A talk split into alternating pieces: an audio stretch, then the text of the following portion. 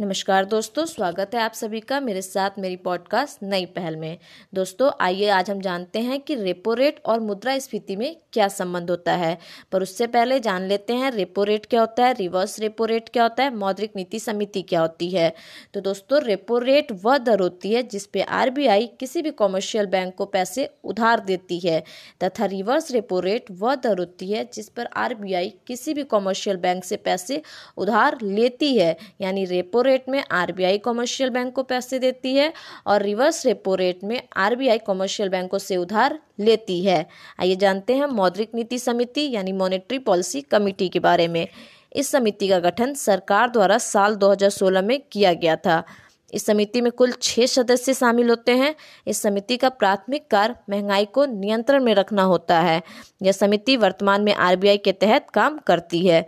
अच्छा आपने अक्सर सुना होगा कि आरबीआई ने रेपो रेट को बढ़ा दिया, रेपो रेट को घटा दिया। आखिर आरबीआई ऐसा क्यों करती है?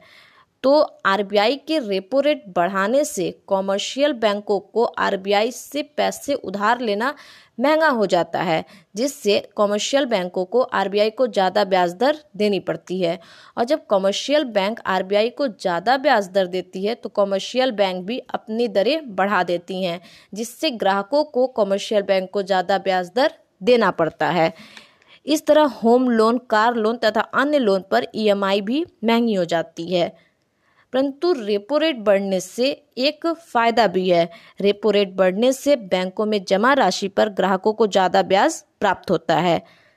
आइए अब अब हम जानते हैं कि महँगाई और रेपो रेट के बीच में क्या संबंध है। आरबीआई अधिनियम 1934 के तहत महँगाई की दर चार परसेंट तक निर्धारित की गई है। यह चार परसेंट से ज़्यादा तथा चार परसेंट से कम बहुत ज़्यादा समय तक नहीं होना चाहिए। आरबीआई इसी को नियंत्रण में रखने के लिए रेपो रेट की दर को बढ़ाती तथा घटाती है। जैसा कि हमने जाना कि बैंकों में जमा राशि पर ग्राहकों को ज़्यादा ब्याज प्राप्त होता है और रेपो रेट बढ़ने से ग्राहक प्रोत्साहित होते हैं कि वो बैंकों में ज़्यादा से ज़्यादा पैसे को जमा करें। और रेपो रेट बढ़ने से ग्राहक बैंकों से लोन भी कम प्राप्त करते हैं या कम लोन लेते हैं क्योंकि उन्हें ज़्यादा ब्याज दर देनी पड़ती है।